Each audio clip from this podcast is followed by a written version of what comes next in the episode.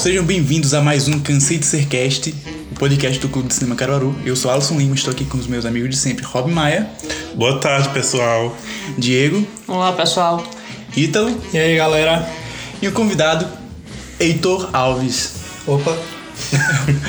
Heitor está aqui hoje para conversar sobre trilhas sonoras. Ele é músico, compositor, também já compôs algumas trilhas sonoras e vamos conversar um pouco sobre esse universo da trilha sonora, filmes importantes que têm trilhas sonoras que marcaram a vida de cada um daqui, ah, a função narrativa que essas trilhas têm e acredito que vai ser um papo bem interessante.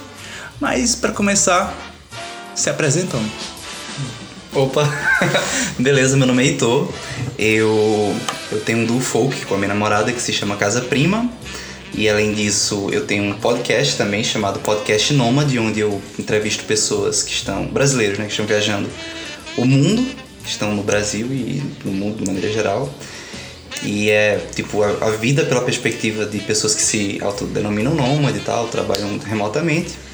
Ah, tem uma startup também de uma, uma assinatura de eh, terapia online, certo? Para quem tiver aí precisando de acompanhamento e não gosta muito de terapia presencial, quiser experimentar. A Ariana está lá. E é isso, a Ariane, a Ariane está lá, é uma das nossas parceiras, está lá na, na Spire, né? Spire Psicologia. E gosto bastante de música, gosto muito de trilhas sonoras, em especial, tanto de filmes quanto de games, assim. Eu sou aquela pessoa que gosto de botar trilhas sonoras para ficar fazendo coisas do computador, estudando, coisas do tipo. Diz uma trilha sonora, a primeira top of mind. Ah, cara, Top of Mind pra mim é Ori and the Blind Forest, do Garrett Cook, que é de games, não é... Não é... É audiovisual. É, eu, eu, eu pensei assim, trazer ela como menção honrosa e citar lá no final do programa, mas pô, já que é pra falar, eu gosto muito dela. Mas assim, falando de filmes mesmo, trilhas sonoras, cara, pra mim, é, Estúdio Ghibli, Joe Hisashi, assim, é o top de todos pra mim. E é isso. E você, Ítalo? Alguma música marcante, Chaves?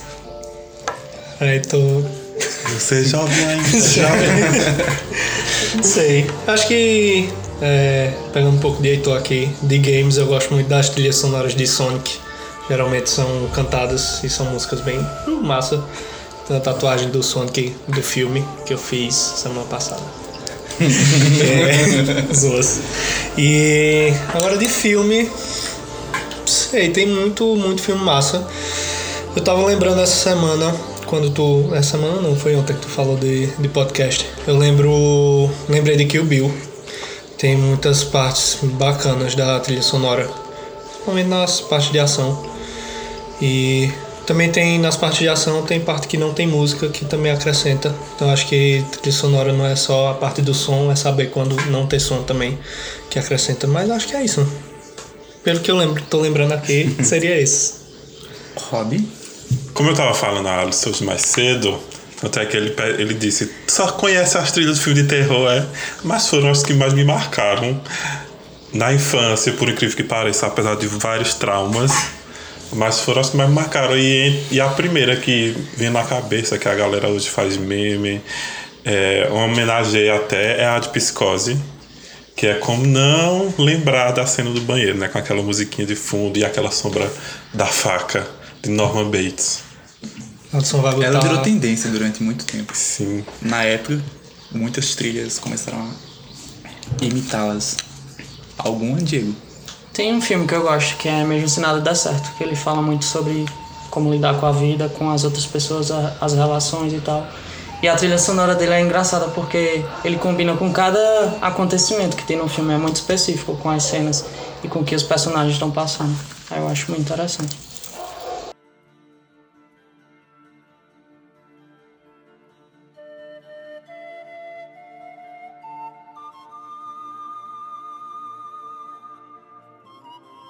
Vocês costumam prestar atenção enquanto estão assistindo um filme? A trilha sonora faz parte da, da experiência de vocês ou vocês não Pra mim, sim. Eu acho que a, o que mais me chamou a atenção foi Guardiões da, da Galáxia, principalmente um. O dois, às vezes, eu acho que eles meio que jogam a música. Porque, como não fez sucesso, tá ligado? Aí, não, no dois vamos atolar de música. Aí teve partes que, pra mim, não. Sei lá. A música não encaixava. Mas um especificamente É, a trilha sonora fez, adicionou muito ao filme, muito, muito mesmo. Pois bem, eu, pegando o gancho aí de Guardiões da Galáxia, me lembrei de um filme que, pra mim, Pra mim ele só vale a pena pela Margot e pela trilha sonora que é Esquadrão Suicida. aquele filme assim, aquele filme ali só presta por isso, assim. Tem a Vaiola também, né? É, tem, tem, tem a Vaiola também. E, e é, inclusive. Não faz nada. Mas é a Vaiola, não importa. Inclusive eu fiquei feliz que eu vi que o, o Taika Waititi e a Alice Braga vão Sim. estar na A continuação. coitada da Alice saiu de Novos Mutantes, que nem vai ter pra entrar no Esquadrão Graças Suicida. O que é que a Alice Braga vai ser? em- Eu, eu, tava, eu tava pensando assim. Suicida? Vai morrer. É, e o, o próprio James Gunn disse pra não se apegar, né? Ela, e, e- e eu achei interessante que, assim, pra muitos isso seria um fim de carreira, mas pra, pra Alice Braga, assim, na hora que eu vi, eu disse, pô, meu irmão, que foda, o brasileiro ali. Enfim, achei foda, achei foda. Vai ser o latino que vai morrer dessa vez. ah, e eu só além dela não morreu, tá vendo? Mas no Esquadrão Suicida, o latino morreu. Eu, eu posso fazer uma correção? Tem, tem outra trilha sonora assim icônica pra mim que eu esqueci no primeiro momento, mas eu vou trazer agora. Que tem um filme do Ben Stiller que é escrito e dirigido por ele, que é A Vida Secreta de Walter Mitty. E quem fez a trilha sonora praticamente toda foi o José Gonzalez, que é um sueco, filho de argentinos, e ele, ele é compositor, na verdade, ele é, ele é um cantor e ele meio que pegou as músicas dele e readaptou pro filme. Parece que tem até um pedacinho na última temporada de Breaking Bad também, que ele trabalha com o Breaking Bad. Mas a partir desse filme, a partir dessa trilha, eu descobri o meu cantor favorito, assim. Tô louco agora pra assistir alguns shows dele também, enfim. E é isso. Eu comecei a prestar mais atenção na trilha sonora, que antes, muito antes, tempos atrás, eu assistia filmes só para entretenimento mesmo. Aí comecei a prestar muito atenção, apesar de o filme não ser bom. Alisson, Michael Bay, é Michael Bay, não, é Zack Snyder, Sucker Punch. Sei que tinha um ótimo clipe. Ótimo clipe. Eu, eu achei as cenas de ação incríveis por causa das trilhas sonoras que se encaixavam muito bem. Então, se vocês estão pensando em assistir esse filme, assistam pela trilha sonora. E por Zack Snyder, né? A fotografia desse filme é boa. É, a também. Eu fotografia é boa. É um ótimo clipe. É um ótimo clipe. Então, tem filmes que é, geralmente parece que a trilha sonora só, só fez por conter trilha sonora. Mas tem outros que, pra mim, já faz isso bem pra impactar mesmo alguns acontecimentos no filme. Aí, nesses eu consigo perceber que você sente alguma coisa com a trilha sonora. É, nessas primeiras falas já pra perceber, que a- acredito que também é uma tendência recente de músicas cantadas realmente. Ou músicas já, que já existem e estão ali compondo o filme, mas também temos as trilhas incidentais que ajudam a moldar a narrativa, a, acompanhar a narrativa, acompanhar momentos, criar momentos de tensão. Ah, é muito usado em, em terror. O terror ele, ele é muito pautado no, no áudio em si. E mas acredito que muita gente não sabe muito bem o que é trilha incidental. Vamos botar pro músico explicar o que é uma trilha incidental.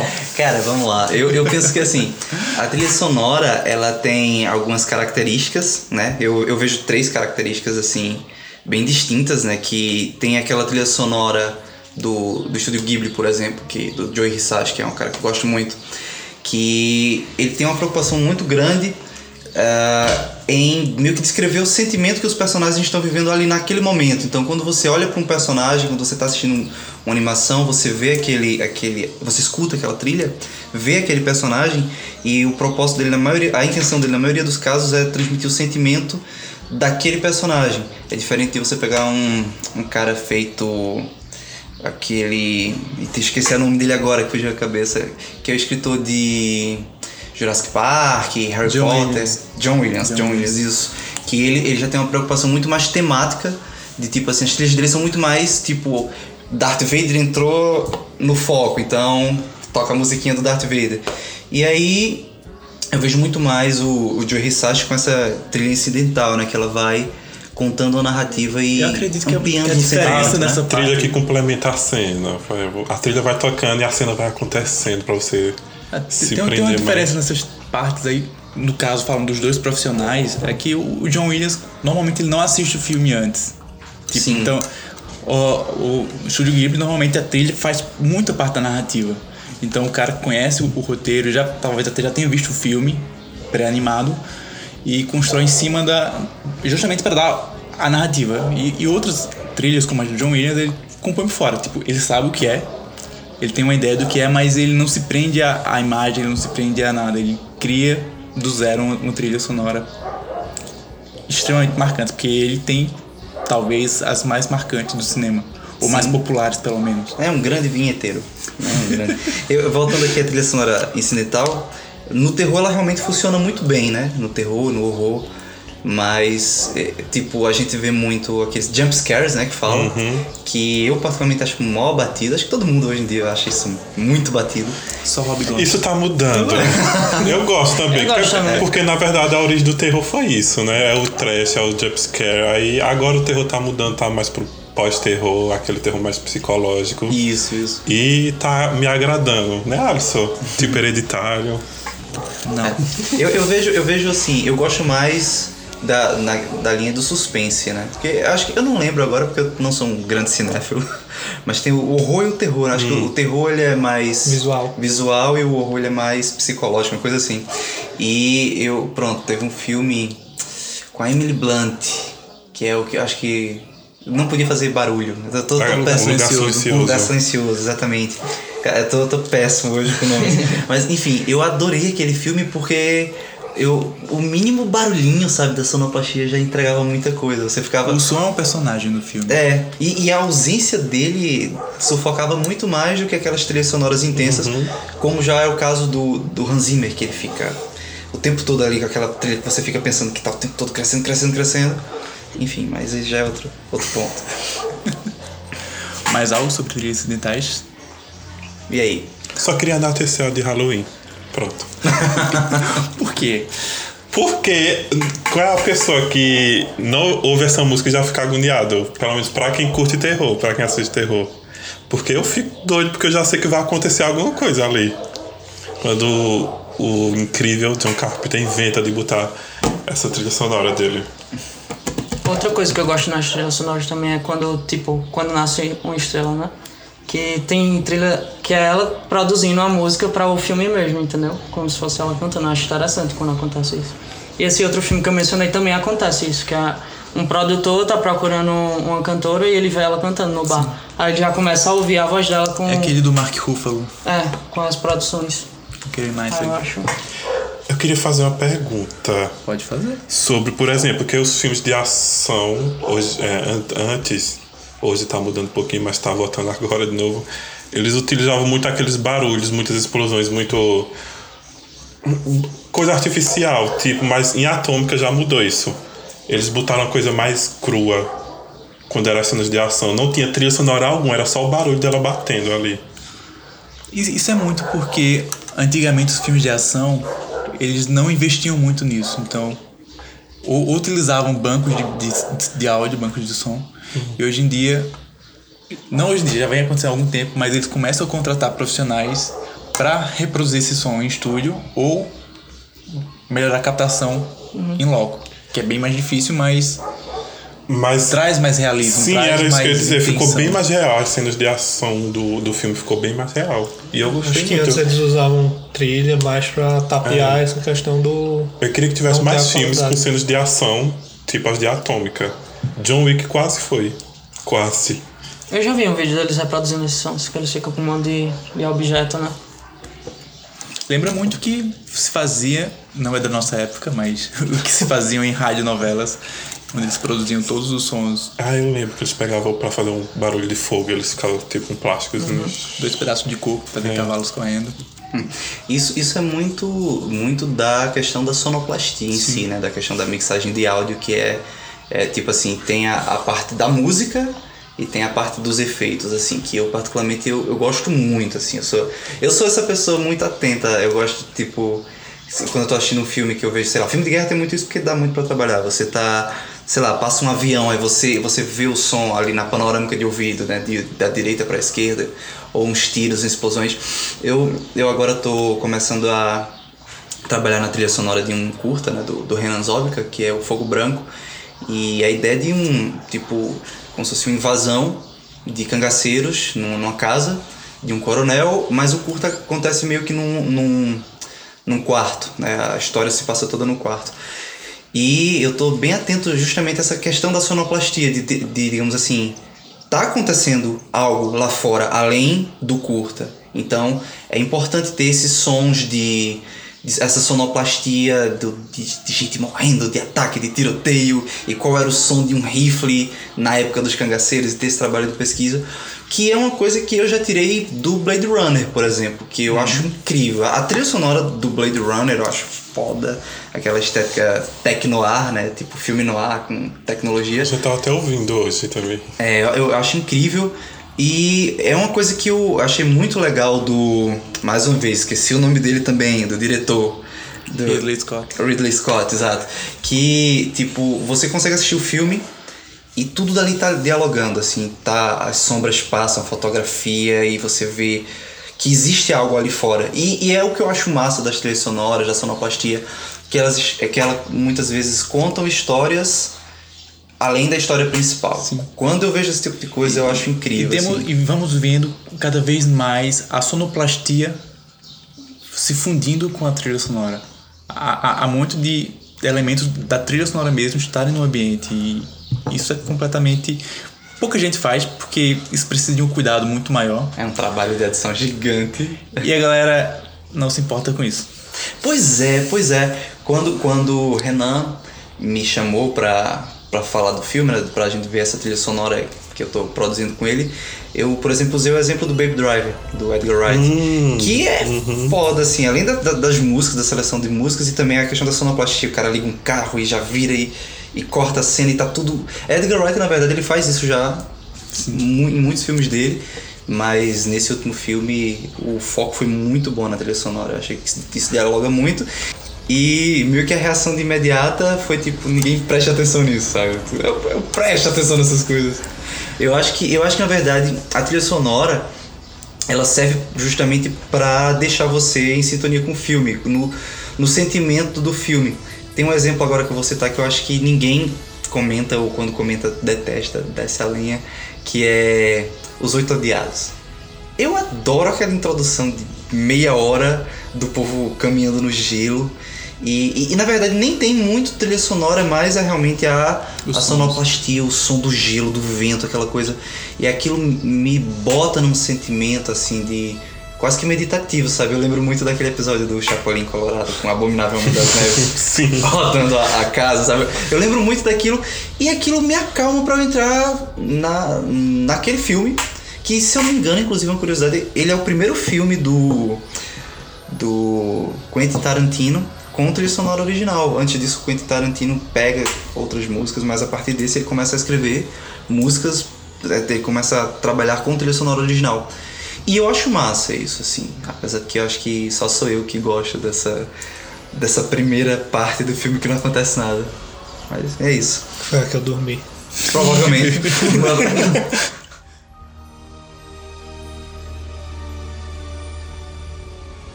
Mas, mas em relação a esse trabalho novo que tá fazendo, tu, tu já pensa em como Uh, inserir os sons do cangaço ou da invasão na trilha mesmo? Sim, sim. Eu, eu tô. Eu não, eu não posso revelar muito porque o plot. Spoilers. É, não, não, sem spoilers. e o filme nem tá pronto. É, não, sem spoilers porque eu não ligo para spoilers. Eu, vamos lá, eu não ligo.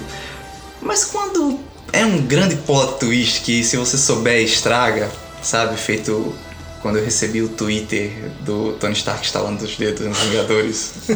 Eu acho que todo mundo é. sofreu desse Quando é uma coisa assim, aí estraga. Então eu não vou, não vou revelar, obviamente, o, o plot twist desse curta, mas assim, eu venho pensando muito na inserção, uma, uma mesclagem de elementos realmente mais nordestinos, querendo ou não, tem toda a ambiência do cangaço, ah, então eu penso em inserir instrumentos tipo sanfona, viola caipira, essas coisas. Eu penso em escrever para outras pessoas executarem, mas existe um plot twist que permite uma, uma certa contemporaneidade aí, uma coisa que talvez seja Talvez, claro, obviamente o diretor é que vai bater o martelo final, o Renan que domina isso aí, mas que na minha cabeça eu conseguiria inserir um sintetizador ali, uma coisa que traria para um contexto mais contemporâneo, uma, enfim, eu não posso revelar o que é, mas que funcionaria muito bem. E isso, claro, pensando muito também na, na sonoplastia, na questão de deixar claro que existe uma cena de tensão muito grande ali entre um coronel, cangaceiros, um ataque, uma coisa, mas que tá rolando um ataque fora. Então eu fico imaginando, por exemplo, uh, sei lá, som de poeira, ou se não, som de uns gritos de mulheres e depois logo em seguida, sabe aquele tiro, aquele som de tiro longe, que é um Sim. som que ecoa. Então eu penso muito em é, como é que eu posso colocar esses elementos de forma que as pessoas percebam que tem alguma coisa acontecendo no redor, ao redor e que ao mesmo tempo dialogue com a trilha, Sim. sabe? E é uma coisa que está me empolgando muito, porque realmente, independente da trilha, eu gosto muito também de mixagem, mixagem de áudio, essa coisa essa, de você e como foi pequenos a, elementos. A trilha do outro curta. Cara, a trilha do outro curta foi um aprendizado. Da Solidão de Ana, né? É, a Solidão de Ana. Para não dizer um erro, a trilha sonora foi, foi, é, foi um aprendizado muito, muito bom, acho que para mim e pro Renan, porque a, a música que ele, ele tem uma canção que é I, I Pray a Little Pray for You, ou algo assim, eu esqueci agora o nome da música também, desculpem. Mas enfim. Ele... Profissionalismo. Nossa, nossa, não, não, eu sou péssimo com nomes, eu sempre fui. E aí, ele, o Renan, quando ele estava escrevendo o roteiro, ele tinha uma canção que ele sabia que ele queria utilizar e ele meio que fez essa canção, ele fez o roteiro para enca encaixar essa canção nesse momento. E me pediu para completar a trilha, eh, completar o curta com trilhas. E eu já tinha várias canções instrumentais, canções instrumentais não, né? Canção é de cantar. Eu já tinha várias músicas instrumentais e eu peguei algumas quando eu li o roteiro e disse, pô, eu tenho umas canções, mais uma vez, eu tenho umas músicas aqui que funcionam dentro desse roteiro e levei. E funcionou. Mas isso, o roteiro já tinha sido gravado ou antes de gravar? Antes de gravar. Então eu peguei essas canções. Tô usando a palavra canção de novo, né? É o costume. Pode chamar, a gente é, vai entender. Tá bom. Canção é quando é cantado, gente. Vamos lá. Eu peguei essas músicas e eu gravei e levei para pro Renan e aí, a partir disso, ele começou a fazer o processo de criação, de, de, de, de gravação do roteiro dele e inseriu as canções. Ai, droga! E inseriu as músicas. E depois a gente sentiu que a gente podia ter feito melhor. A gente podia ter feito o processo contrário, que era esperar o filme estar gravado para assistir e dali sim conseguir colocar a gravar músicas que se encaixassem melhor. E é tanto que a edição do áudio foi um processo feito por Antônio Vasconcelos e e assim, foi algo que eu até senti a música ela tinha uma certa dinâmica, ela tinha momentos em que ela crescia ou que ela ficava mais triste.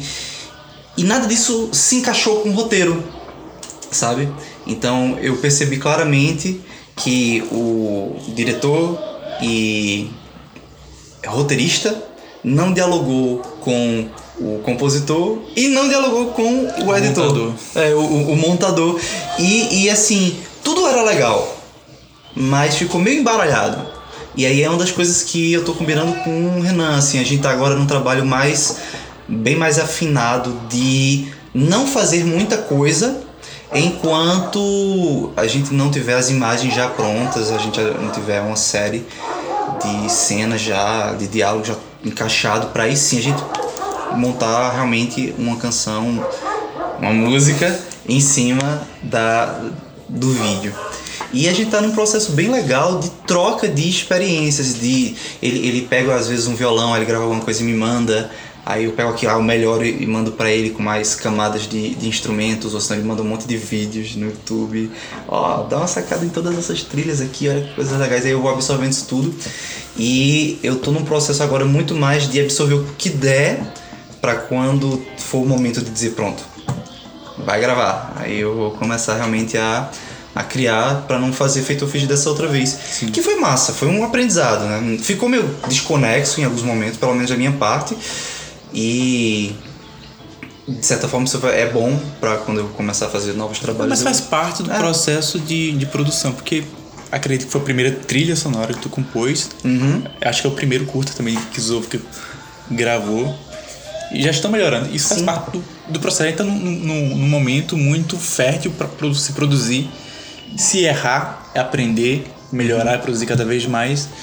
E falando um pouco sobre isso, ah, esse processo de mudança, de aprimoramento, como é como foi o processo de adaptação de compor músicas e canções para compor trilha? Como, como tu sente a diferença de fazer uma música para uma banda e fazer uma música para um um filme. Pois é. É, em Para relação- algo que você não é o autor. Exato, exato. E, e eu acho que esse aqui é o ponto. A, a questão da, da canção, agora sim, usando a palavra de forma correta, eu, eu sou compositor, então eu gosto de escrever letras, de, de escrever ideias e as minhas composições, o meu trabalho autoral, de certa forma, é quem eu sou, é, é o que eu penso, é- sou eu ali cantando, se te- tentando sintetizar, eu também tenho esse cuidado.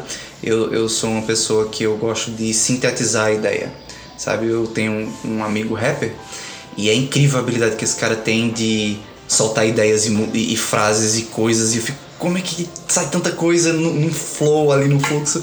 Em tão pouco tempo. É, não, de improviso. Repentistas, rappers, eu, eu admiro muito essa galera porque eu não sou assim. Eu gosto de. Eu tenho um- uma ideia e eu gosto de sintetizar aquilo da minha forma, como eu enxergo a vida. E a trilha sonora não existe isso, não existe Heitor ali. Mais ou menos, existe e não existe. Então eu tô muito mais preocupado, e principalmente nesse próximo trabalho que eu tô fazendo com, com o Zovka, de entender o que é que ele quer sabe? E que foi algo diferente do, do primeiro roteiro, que eu já tinha alguma coisa, algumas coisas eu, eu sempre tenho fragmentos de harmonias, então eu peguei coisas que eu gostava e eu trouxe para o filme. Mas dessa vez vai ser diferente, dessa vez eu tô preocupado realmente qual é a visão do diretor. E realmente o, o plot twist, que eu não vou falar, mas que é incrível assim, ele, ele é, sei lá, um mind blowing, sabe? Usando termos de coach agora. É, é, é, é um negócio assim que, que pede uma progressão, sabe? Que, pré, que pede um baque, sabe? Sabe aquilo que. E pronto, imagine aqui, vou botar a imagem mental na cabeça de vocês. Imagine um vaso quebrando, sabe?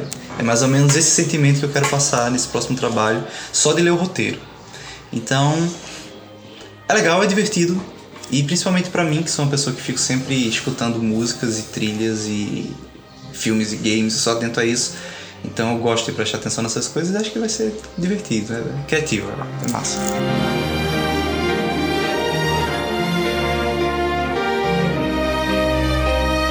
E agora voltando um pouco sobre as trilhas sonoras do cinema já existentes, já conhecidas, ah, eu queria que a gente conversasse um pouco sobre algumas trilhas marcantes, porque nós temos um cinema muito diverso que a trilha ela serve como função narrativa mesmo. Então nós temos trilhas, os estilos narrativos de trilhas para faroeste, para terror, para ficção científica, para épicos. Temos grandes nomes disso, como a trilha de Senhor dos Anéis, que é ao concurso, acredito eu. E outras trilhas. Quer- Vamos conversar sobre algumas dessas? Qual você indicaria, senhor diretor? Eu amo Senhor dos Senhor Anéis. dos Anéis é. e Howard Shore. do Hobbits. Aquela trilha dos Hobbits é Ítalo, por favor. Tô pensando ainda. Próximo. Heitor.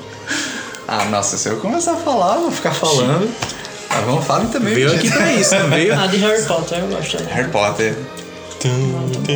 Aquela, a trilha sonora de Harry Potter com aquela falta desafinada.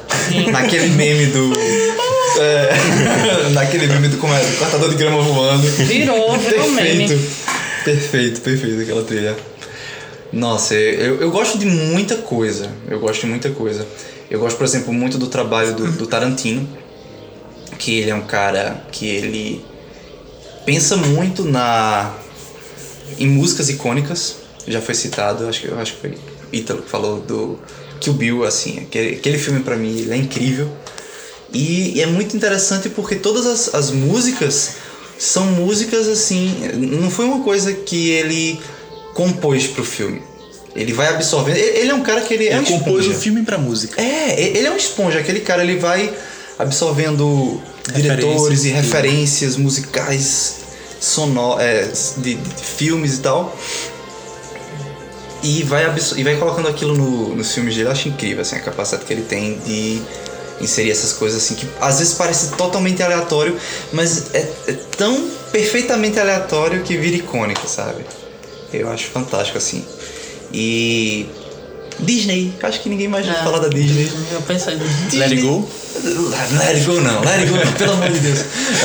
não aguento. Não, mas tem um que não podemos negar, que pelo menos pra mim, uma animação muito boa, que duas grandes cantoras, artistas, cantaram, que foi a do Príncipe do Egito, que pra mim ali marcou muito na minha infância.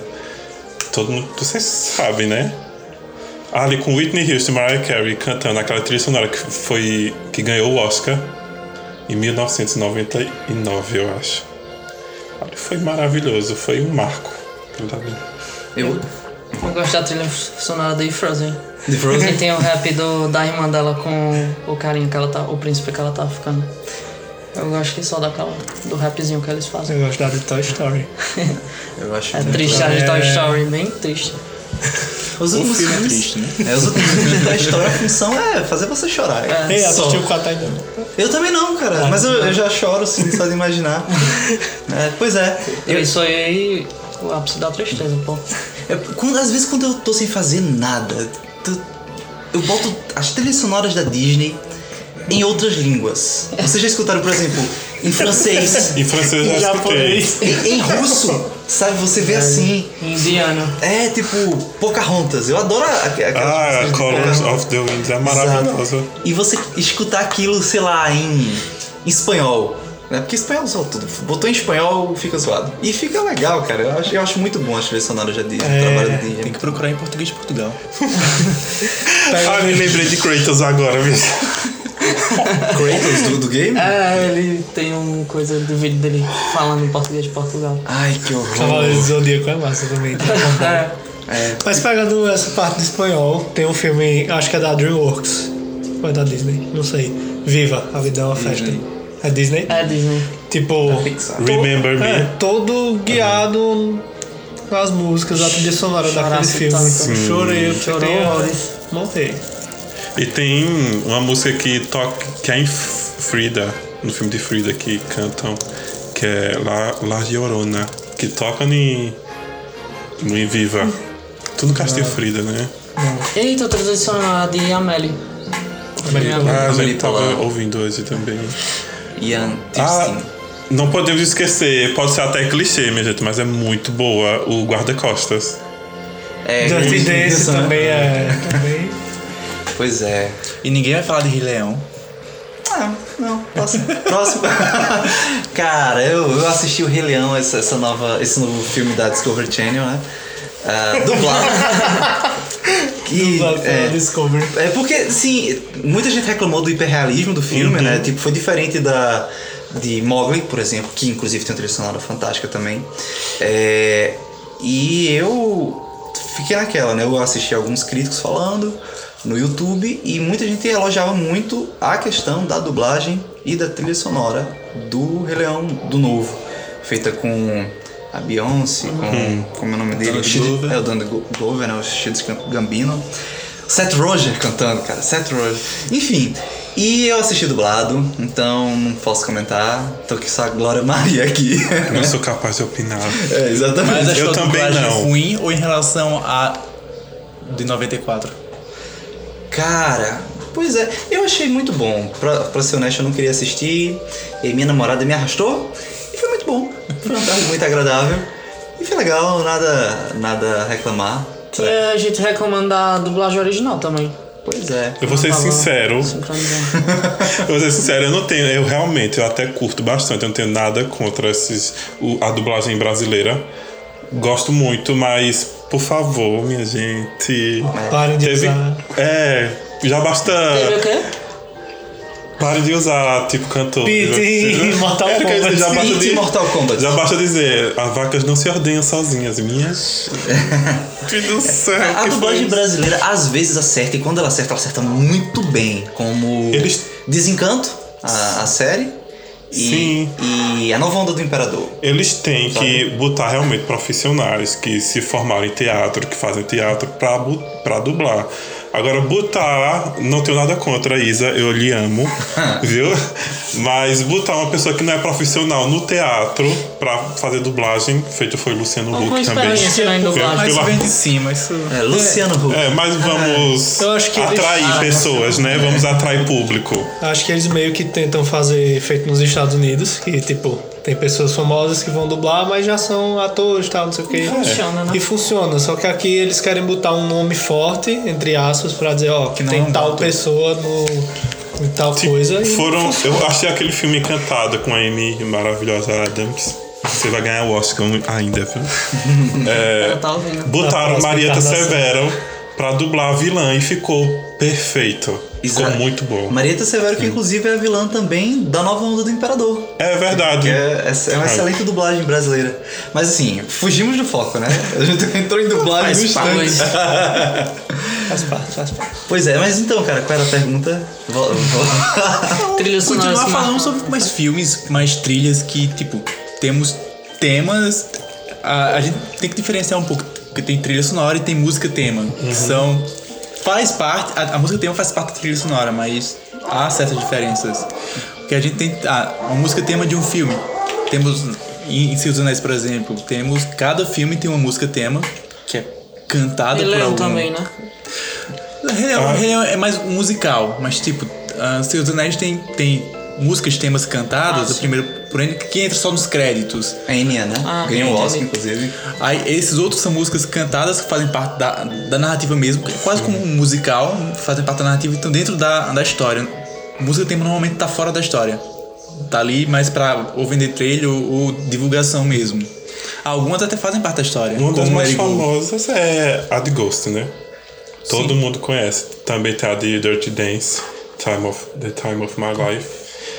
E como é o nome do filme? Qual? Que eu esqueci agora. Eu também. Eu contaminei vocês aqui.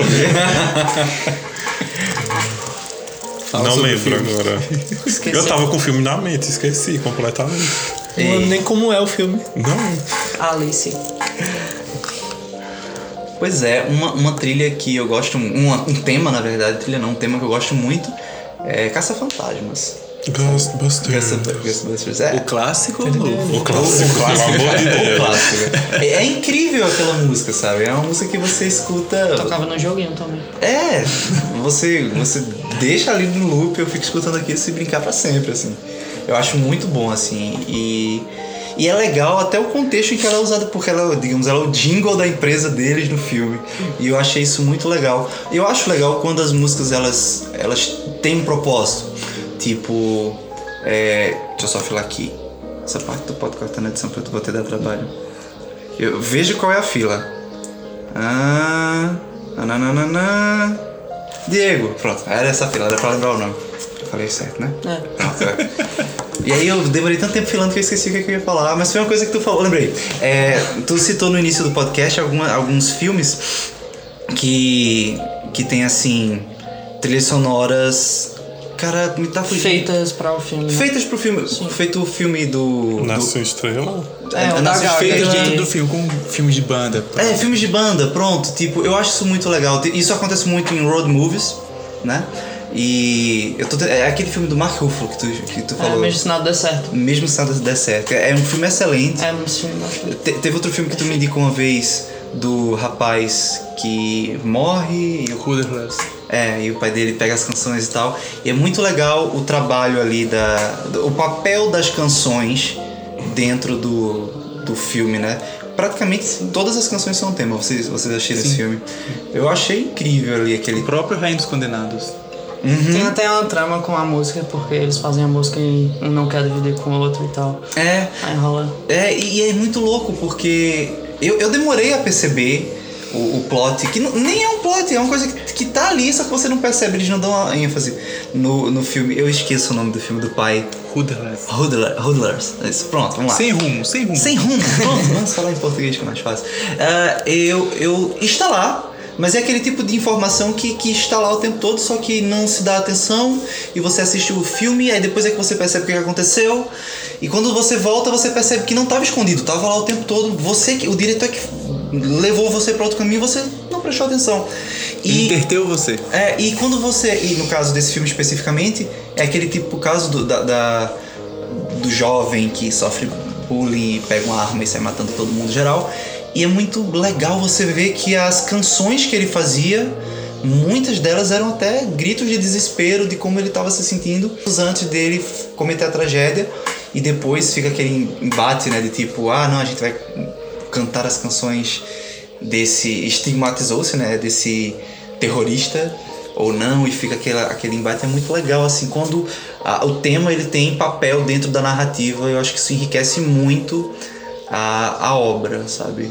Porque é é uma coisa que eu penso, a música e a- o tema e a trilha, eles têm que contar histórias também, sabe? Eles têm que estar ali com esse papel, seja na, em uma letra, como é no caso da, de Enya, né? Com Howard Shore no Senhor dos Anéis, ou, ou simplesmente com Joe Hisashi nesse processo dele de transmitir sentimentos e não de fazer a identidade sonora de um personagem, sabe? Eu acho, eu acho que a música ela, brilhanta muito mais a obra de maneira geral quando ela tem um papel muito consciente. Eu sou um compositor, meu estilo é esse e eu nesse trabalho quero passar essa mensagem, esse sentimento, dialogando com o diretor então.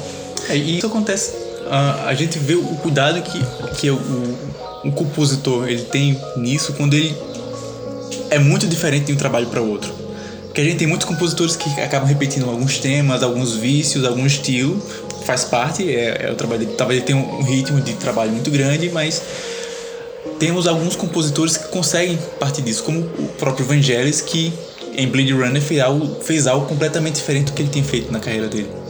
Não sei se por causa dos sin- sintetizadores isso maquiou, mas ele consegue trabalhar ah, e, e a trilha sonora consegue ser algo palpável no filme. Ah, porque, tipo, a fotografia ela tem que ser importante, ela tem que ser pensada para mostrar aquela cena.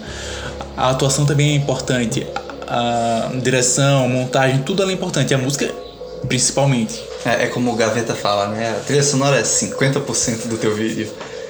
Pois é. E, e eu acho massa tu tocou num assunto interessante, que é a questão do autoplágio. Que você... Eu tô habituado a ver isso nos compositores, nos músicos no, e nos, nas pessoas que compõem trilha sonora, é comum. E aí tem, tem toda aquela discussão de ele tá se autoplagiando, é um vício técnico que ele tem, tipo os intervalos de tônica e quinta que o. é, mais uma vez, o cara do, do Star Wars. John, John Williams. John Williams. Ele tem esses vícios assim. E aí você fica pensando, cara, isso é, só, isso é um, um vício, uma coisa técnica que ele usa e que isso acaba virando a identidade sonora dele ou é um autoplágio? Por exemplo, o Hans Zimmer, né? Eu adoro o Hans Zimmer, adoro. E todos os trabalhos dele têm uma tensão crescente o tempo todo. E eu vi um dia desse um vídeo no YouTube e você pensa que é uma progressão que está crescendo, mas na verdade ele constrói a- as harmonias dele com a escala, é, uma escala melódica que ela meio que fecha um loop. Então, na verdade, ela não está crescendo, ela está fazendo um loop, só que isso causa um efeito psicológico que você pensa que é um algo que está crescendo, crescendo, crescendo, crescendo, crescendo, crescendo e nunca para. E aquilo tá em todos os filmes do cara, sabe? Em Batman, em Interstellar, sabe? Em todos os filmes que ele, que ele trabalha a trilha sonora, ele traz aquilo e é a identidade dele. Mas que realmente tem casos, eu tava vendo um, um vídeo antes de vir pra cá, falando justamente de autoplágio, e é maluco a história da, da trilha, do tema do Poderoso Chef- Chefão, que na verdade o, o tema principal do Poderoso Chefão é um autoplágio. O cara, tipo, 20 anos antes, o compositor, ele fez um outro filme e quando ele leva aquilo pro Poderoso Chefão, ele literalmente se plageia.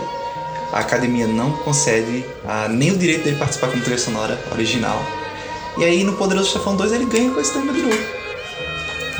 Enfim, é só uma curiosidade. Era como se. Vai essa mesmo, bota essa É. lá. É porque muitos, muitos compositores, provavelmente é é a maior obra que ele fez na vida e, e de repente chega num filme que tem pouca expressão e ele tem a oportunidade de ter outro filme que vai ser é um Coppola da vida e aproveita, pô.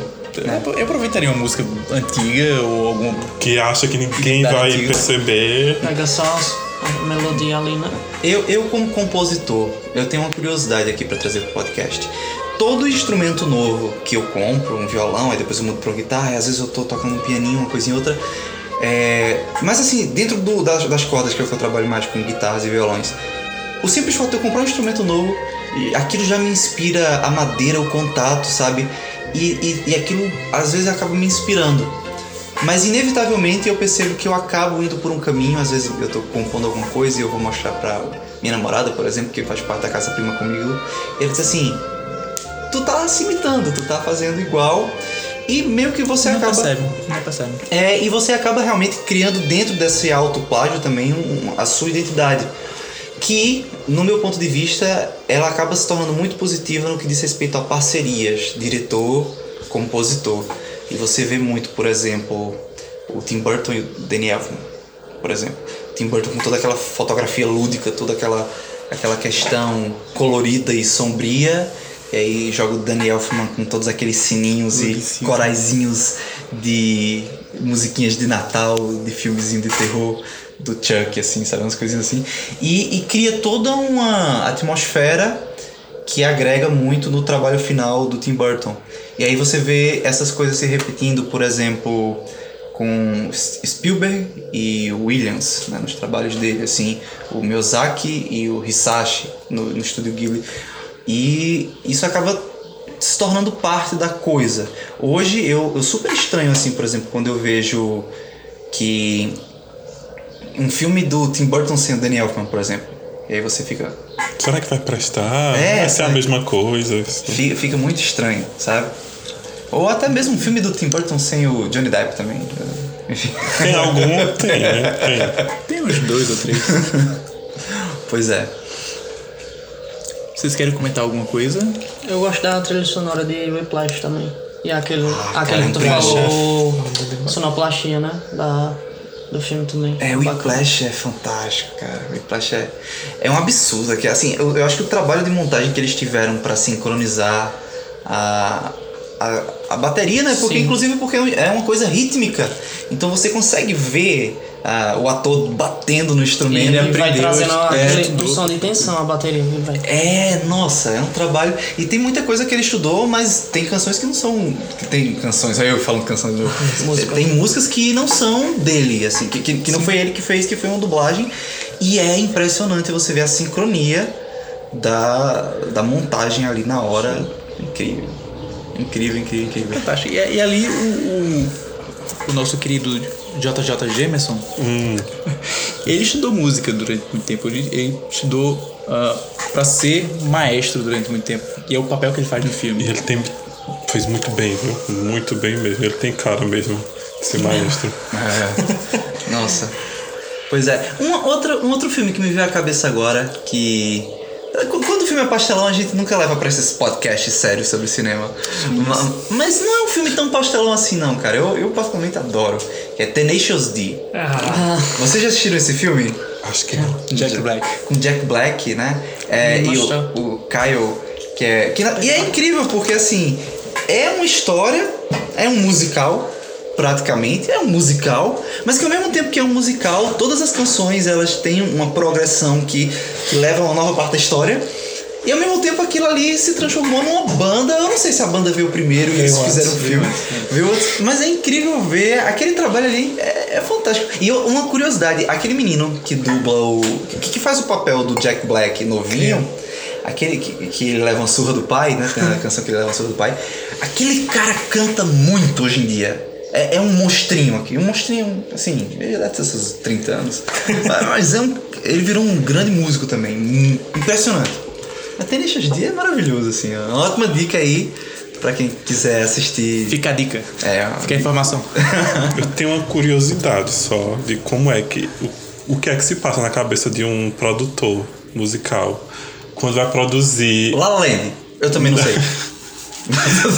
É, concordo, eu concordo. Quando vai produzir, tipo, a, o barulho de alguma coisa que não existe, que, ou que na verdade existe e que não sabe o barulho daquilo. Tipo, o barulho do buraco negro de Interestelar. É, isso, isso eu vejo muito como uma questão psicológica também. Eu tô agora começando a escrever um roteiro de um, um audiodrama que eu quero começar a produzir, certo? Um podcast contando historinhas Uma aí. radionovela. Uma radionovela. E é, tenho escutado muito justamente esses trabalhos de sonoplastia e o que ajuda é o contexto, sabe? Tipo, muitas vezes você pode fazer um som aleatório você quer, você quer justamente exprimir a ideia de um buraco negro e aí você pega um tubo de papel higiênico e você começa a fazer umas vocalizações aleatórias fazendo um eco na sua própria voz. Só que o contexto faz com que as pessoas que estão escutando acabem levando a interpretar que aquele é o som do buraco negro. O contexto ele faz muito fazer sentido. A gente pega Isso. muito da criação de, de identidades sonoras, de avisos sonoros, principalmente nos videogames. O, o Mario pulando. Aquilo não é um som de um pulo nunca, mas hoje É, é a identidade. não tem como não ser um som de É, eu, eu comecei a ficar curioso com isso por causa do Exorcista, que eu fui ver algumas curiosidades. E eles fizeram aquele barulho, a voz dela, quando ela tá possuída com cães brigando. E se eu não me engano, foi o, o, o grito, o barulho que o T-Rex faz. Foi algum monstro que eu vi. Que, foi, que foram porcos gritando. Como reproduzir o som de um T-Rex, né? É. É. Ou, foi, ou foram os T-Rex de Jurassic Park, ou foi o monstro do o Lugar Silencioso. Foi um monstro que eles fizeram barulho e utilizaram porcos. Uma, uma vez eu lembro de uma propaganda muito antiga que era basicamente um cara que tava amarrado sendo sequestrado. Aí os caras deitam esse cara no chão, aí pegam uma cadeira, botam em cima da boca desse cara, e aí um dos sequestradores senta na cadeira. E no que ele senta na cadeira, que a cadeira vai espremer e quebrar todos os dentes, corta a cena, aí sai uma bolacha creme crack sendo quebrada. Barulho. Aí o som perfeito da bolacha creme crack, não sei o que, se quebrando a crocância, não sei o que. Meu Deus. E, e- e Eu eu achei não passava nessa. é muito bom aquela propaganda assim, pra, pra a questão do Bolsonaro. trabalho do som, sabe? O traba como se trabalha o som. E foi muito legal a ideia deles assim, fazendo tipo. Em resumo, o som que você vê no comercial de um bolacha creme crack quebrando, na verdade, é, eles quiseram representar dente de um cara sequestrado sendo quebrado. E, e eles botam no microfone captando esse cara e tal. Muito louco, cara, muito louco, mas é o contexto, ele, ele direciona você e, e você acaba aceitando aquilo, sabe? Um som que eu adoro. É, não, é, não é trilha sonora, nem tema, é sonoplastia. O som das espadas de Star Wars. Ah, das espadas, né? Porque É, pra mim. do- É, eu pra mim é espadas de lutas medievais. Eu adoro ouvir barulho das espadas. É bom, mas.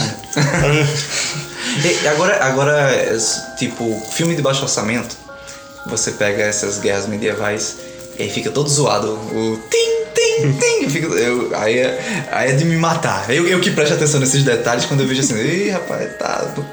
Isso aí não tá acontecendo, não. Você vê. a- Aí pronto, isso também estraga minha experiência de um filme. Quando eu percebo que foi tipo, vamos pegar aí um, um som, um banco de sons de, de, de, de guerra medieval e joga aqui e ninguém vai perceber. Aí eu percebo. Aí, aí pra mim acaba a experiência. Sabe? Mas os sabres de luz de Star Wars eu acho um primor aquilo ali. De, um- de uma criatividade, um detalhe tão pequeno, mas que pra mim me ganhou. Agora falando sobre o que Rob disse de é, sons criados que a gente ainda não conhece. É, tem sons que viram marca registrada, né? Tipo o som do dragão. O som que é. Sim, sim. É usado em quase todos os lugares, jogos, filmes. Muito É. obrigado, Diego. Foram os dragões de Daenerys. Pronto. Olha aí, lembrei. Ficou traumatizado com o final e Porque esqueceu. quem for fazer algo relacionado a dragão vai usar aquele som que já, É. acho que veio de algum filme que inventou esse som, né? É, é feito a própria imagem do, do Drácula, né? Que ela foi se construindo ao longo dos filmes e hoje é difícil você desassociar e você. Frankenstein. Frankenstein também. E isso tem com sons, eu nunca tinha parado pra perceber isso. Ah, tô agora curioso, assim, tô na minha cabeça que outros sons aleatórios Sim, bem existem. viajados. Pois é, pois é. E aí, que, quem mais tem nesse teu caderninho? Nada. Uma vaca comendo no pasto. acho que isso de- deu pra conversarmos um pouco ah, curiosidades em cima da do mundo de trilhas sonoras bem por cima. Que estamos apenas só conversando Ah, tem muita coisa. balela fora. Sim. Mas fazia um tempo que a gente não gravava, a gente é bem farrapeiro enquanto a isso. É. Eu quero enaltecer outra música incidental, por favor, Tubarão. Tubarão. Eu acho que todo mundo gosta, todo mundo que assistiu, né? Porque quando alguma merda vai acontecer na água, você já escuta. Tan, tan, tan, tan, tan, tan, tan. De- Spielberg, né? O filme. Eu, eu- eu vou deixar um- uma dica pra tu, Rob, que gosta de terror e tal. Trilha sonora do Exorcismo de Emily Rose. Nunca prestar atenção na trilha sonora Eu- do Exorcismo de Emily Rose. Vai no YouTube, né? Digita lá OST, o Exorcismo de Emily Rose. Cara, é perturbador, velho. É perturbador porque ela é, ela é suave e é uma imersão. Não sei se vocês já viram alguns vídeos assim de pessoas que fazem essas trilhas sonoras. Aí eles pegam um arco de violino, aí pegam um serrote, aí fica com um arco de violino, serrote e faz um som. É muito louco aquilo ali. E por falar e é perturbador. Na, nela, se eu não me engano, pegaram os áudios originais da própria.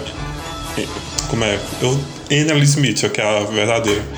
Pra, e botaram no filme, se eu não me engano. E isso eu acho que foi o ápice pra mim, que eu passei uns dias meio de Pensativo. pensativo, Escutando as vozes. escutando um, dois, três, Voz quatro. cabeça. Não, é, é angustiante, viu? Ali é. Tem outro, outro detalhinho trilha específico, que na trilha de Interstellar, naquele planeta onde a gravidade passa mais rápido, Sim. onde o tempo passa mais rápido, a trilha Verdade. ela tem um, um tiquezinho. Cada vez que passa uma hora, um ano, faz um tic. E, a gente, e eu não percebia isso. Acho que é um ano. São, são esses pequenos detalhes, né? É que cada, não, cada minuto lá passa um ano na Terra. Então, aí cada minuto dá o tique. Sim, é. E, vai- e a trilha vai ficando mais rápida à medida que ele vai ficando lá Eu, dentro. eu vou prestar atenção de novo nessa parte. É. Pois bem, Igor, e aí? Vamos fechar com as dicas? Então, nós costumamos, já de costume, terminar o, o Cansei de Ser Cast indicando alguma coisa. Algum conteúdo midiático, de entretenimento. Vamos começar com o nosso convidado? O que você trouxe para nós? Vamos lá. Ah, eu vou dar uma dica. Eu vou dar uma dica de podcast. Beleza? Deixa eu só falar aqui. eu, tenho, eu tenho escutado muito podcasts. Já lembrei. Eu tenho escutado muito podcasts de audiodrama. E tem um podcast que foi lançado agora em junho. Que é Aurora. Uma aventura espacial. E eu fiquei assim. Abismado com a qualidade do desse audiodrama. Que é realmente é um. É tipo como se fosse um infanto juvenil, história meio Guia do Mochileiro das Galáxias. Só que assim, muito bem produzido e com vinheta de abertura e com narração e com trilha sonora Tem no original. Spotify? Tem, tem no Spotify. Eles estão construindo, está ainda no primeiro episódio, então. Eu, por exemplo, eu sou o cara que eu não gosto de assistir uma série que já tá na sexta temporada, sabe? Então, quando eu vejo séries que estão começando, eu, pô, adoro isso aqui. Então a Aurora tá no primeiro episódio, eu não sei nem se saiu já o segundo. E eu fiquei assim impressionado com o trabalho da galera, uma galera lá de São Paulo, e eu saí adicionando o pessoal, o cara que faz a trilha sonora desse podcast, ele trabalha na- no Deezer.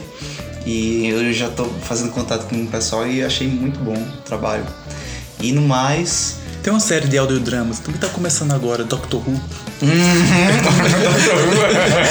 Mas que ele tem os- vários, vários arcos, eles Começa trabalham em arcos com, em audiodramas com o elenco original. Então ele- eles conseguem utilizar atores que estavam na série clássica, que não dá pra a- utilizar na, na série de TV, porque já estão velhos, estão bem debilitados, mas conseguem, com a sua voz, conseguem trazer eles de volta e fazer novas aventuras se passando no passado, encaixando ali aquela. Muito bom, muito bom.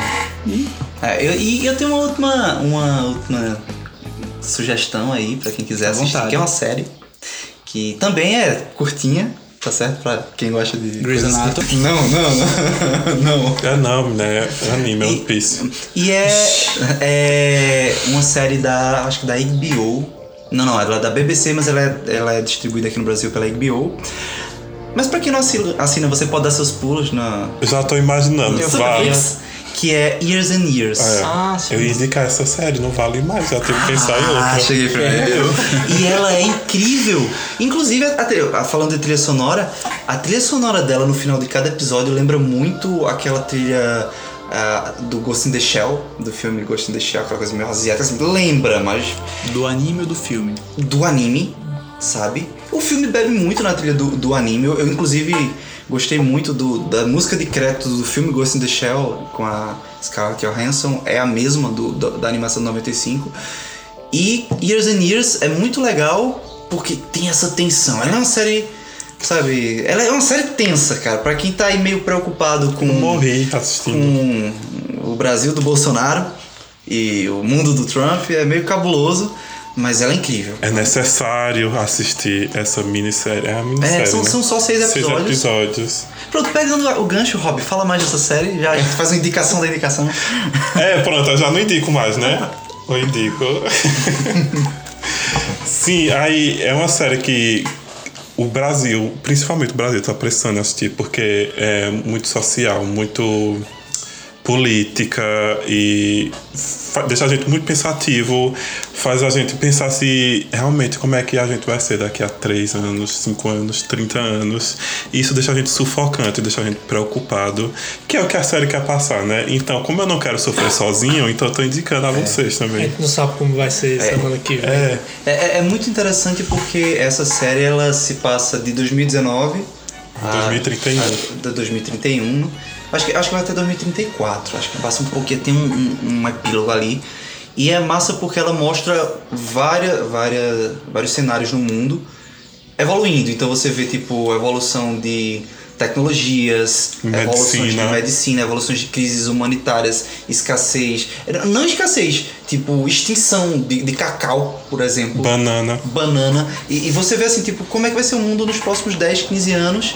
E ela é muito legal, assim, porque ela, em parte, ela te dá uma perspectiva tenebrosa, mas bem realista do que está por vir.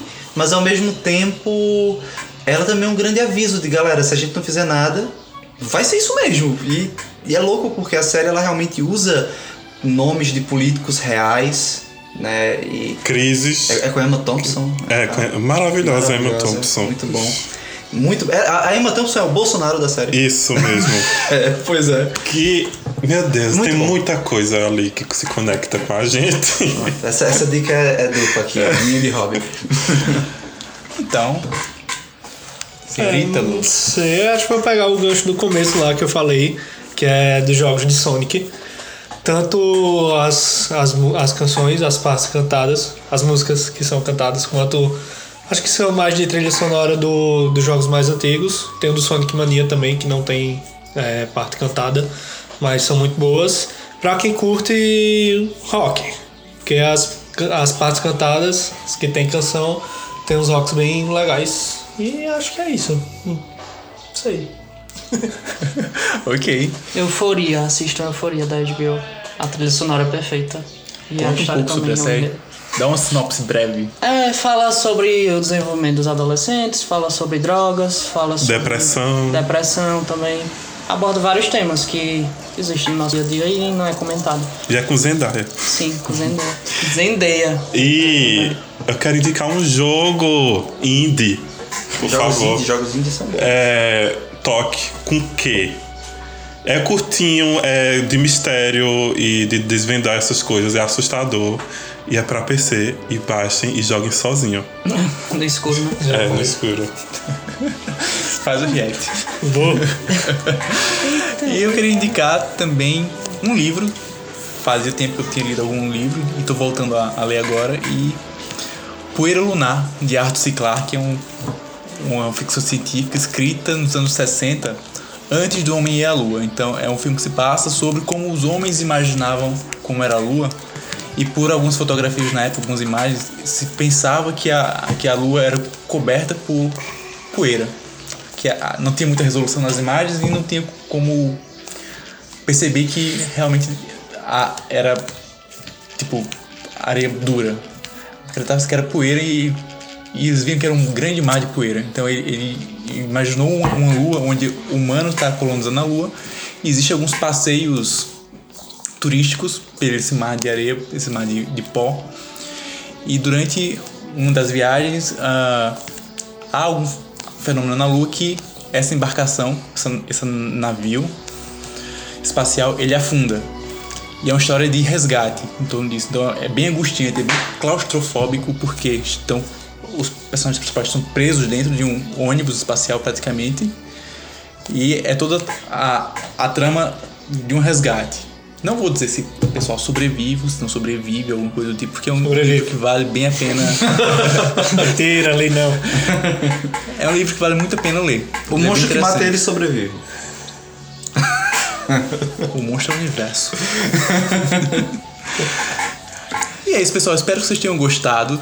Espero que você tenha gostado de vir pra cá. Se quiser voltar mais vezes, estamos sempre à disposição. Eu estou fazendo hand loose com a mão, cara. Eles são eles são mutantes.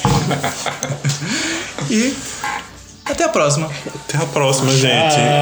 Nós prometemos que não vamos demorar a gravar outro podcast. Eu não prometo, não. E Alisson promete que não vai demorar pra editar. Eu também não prometo isso, não. Cara, como é fazer inglês sem ser com a mão? Far over the misty mountains cold.